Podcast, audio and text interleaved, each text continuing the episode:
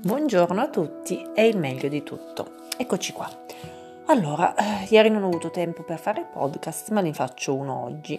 Allora, un argomento che mi è sempre stato tanto tanto a cuore e che secondo me è associato assolutamente eh, in modo indissolubile all'armonia, e cioè la cerimonia del tè.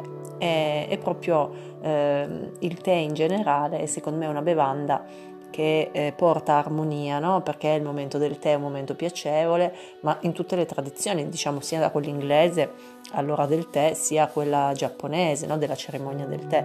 Eh, comunque anche da noi adesso è incominciato a essere eh, bevuto, utilizzato, tra l'altro ha anche tantissime proprietà eh, importanti, ma soprattutto, eh, soprattutto in Giappone appunto, era eh, espressione di una certa cultura zen e quindi è una forma vera e propria di armonia.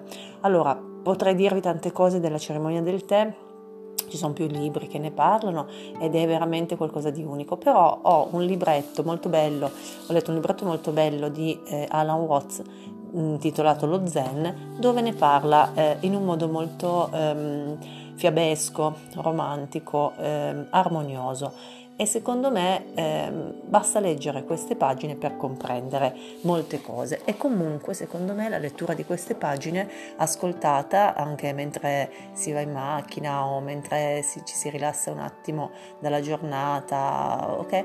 Eh, è armonia eh, allo stato puro, è una descrizione della cerimonia del tè e dell'uso che si faceva del tè in Giappone ehm, ed è secondo me qualcosa di super super magico. Ascoltatelo.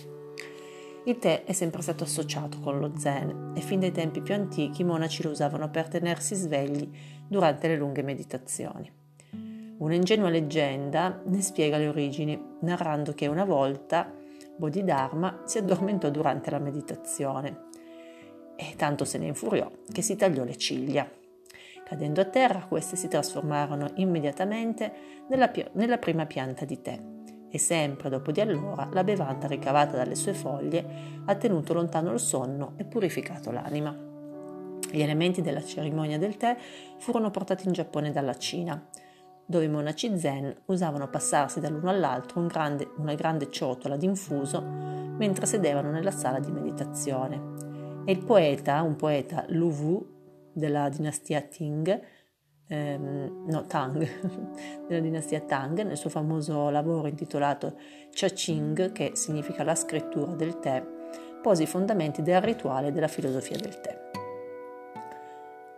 Allora, eh, la prima tazza inumidisce le labbra e gola, la seconda rompe la mia solitudine, la terza raggiunge il mio più intimo essere, la quarta produce una leggera traspirazione, tutto il male della vita se ne va attraverso i miei pori. Alla quinta coppa sono purificato. La sesta mi chiama al regno degli immortali.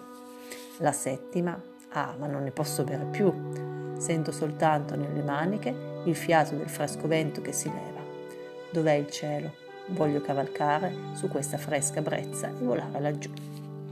Questa è appunto una descrizione eh, del poeta appunto Luvu che racconta proprio eh, questo momento no? del berete. Tali sentimenti che si associavano al tè e al tempo in cui giunse in Giappone esso non era una merce comune, doveva essere ben più che un infuso di foglie secche, perché un maestro zen potesse dire notate bene che il gusto dello zen, chan in appunto cinese, e quello del tè cha sono uguali. Non era soltanto un gioco di parole, a poco a poco tutti gli ideali estetici dello zen si erano identificati con la cerimonia del tè, perché usandolo per ristorarsi durante le loro dure fatiche nel Quan, sul Quan i monaci cominciarono ad associarlo a tutte quelle cose che danno alla mente pace e tranquillità. Di là non molto si prese l'abitudine di berlo nella sala di meditazione e si adibì allo scopo una stanza a parte. Ecco che nacque la casa del tè, Chaseki, la dimora delle vanità, una fragile struttura di carta coperta solo da un tetto di paglia di riso, nascosta in un angolo del giardino. In questo modo la cerimonia del tè venne riconosciuta come il modo migliore di ricreare lo spirito essenzialmente Essa era una fuga temporanea da tutte le preoccupazioni e le dispersioni, un momento di riposo, di contemplazione della bellezza della natura e dell'arte. Col passare del tempo il giardino stesso in cui la casa del tè era costruita cessò di essere essenziale alla cerimonia del tè e il sentiero di larghe pietre grigie che attraversava il paesaggio in miniatura e svaniva fra gli arbusti venne a significare liberazione del mondo. Non vi era volgare ricchezza di colori vivaci nel giardino giapponese, perché il gusto zen voleva tinte dolci e riposanti e i giardinieri giapponesi divennero così abili da saper creare in pochi metri quadrati l'impressione di una tranquilla e solitaria ballata montana. Anche qui non c'era nessun tentativo di copiare la natura. Meglio suggerire soltanto l'atmosfera di un paesaggio che Kobori Ensiu descrisse come un gruppo d'alberi, l'estate, un balenio di mare, un pal- una pallida luna serale. Di fianco al sentiero, nel tratto più vicino alla casa del tè, si trovava una grossa pietra, scavata in cima in forma di una ciotola, dove l'acqua sgorgava da un tubo di canne di bambù. Qui si lavavano le mani prima di entrare nella casa del tè, la quale sorgeva alla fine del sentiero nella parte più solitaria del giardino. Guardo più in là, non vedo, fu- non vedo fiori, né variopinte foglie. Sulla riva del mare una casina solitaria, nella luce cadente d'una sera d'autunno. La casa aveva una struttura così fragile da suggerire immediatamente il pensiero della transitorietà e vanità delle cose.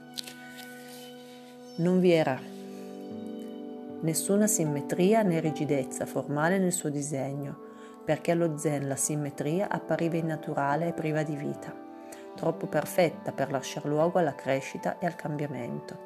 E inoltre era essenziale che la casa del tè si armonizzasse a ciò che la circondava, che fosse naturale come gli alberi e come le rocce, non toccate dallo scalpello. L'entrata era così piccola che tutti per passare dovevano chinarsi umilmente e i samurai dovevano lasciare fuori le lunghe spade. All'interno la stessa atmosfera di calma e di solitudine. Non vi erano colori brillanti, ma solo il giallo opaco delle stuoie di paglia e il grigio pallido delle pareti di carta, mentre nell'alcova, Kotokoma, si poteva vedere qualche capolavoro di pittura, Sumie o Kano, o un prezioso esempio di arte calligrafica in bianco e nero.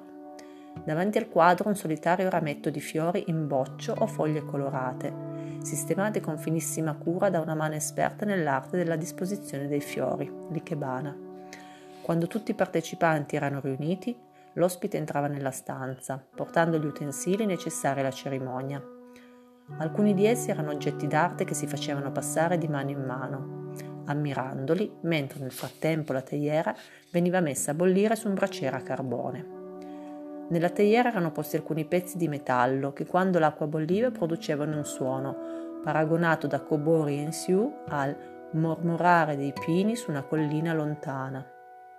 Il tè veniva servito in tazze confezionate con la massima cura, benché a noi appaiano estremamente rozze. Vero è che in conformità ai suoi ideali estetici, lo zen preferiva una porcellana grossolana e spessa, di un colore simile alle sfumature delle foglie autunnali, alla porcellana trasparente come un guscio d'uovo e adorna di fiori e uccelli, così apprezzata da collezionisti occidentali.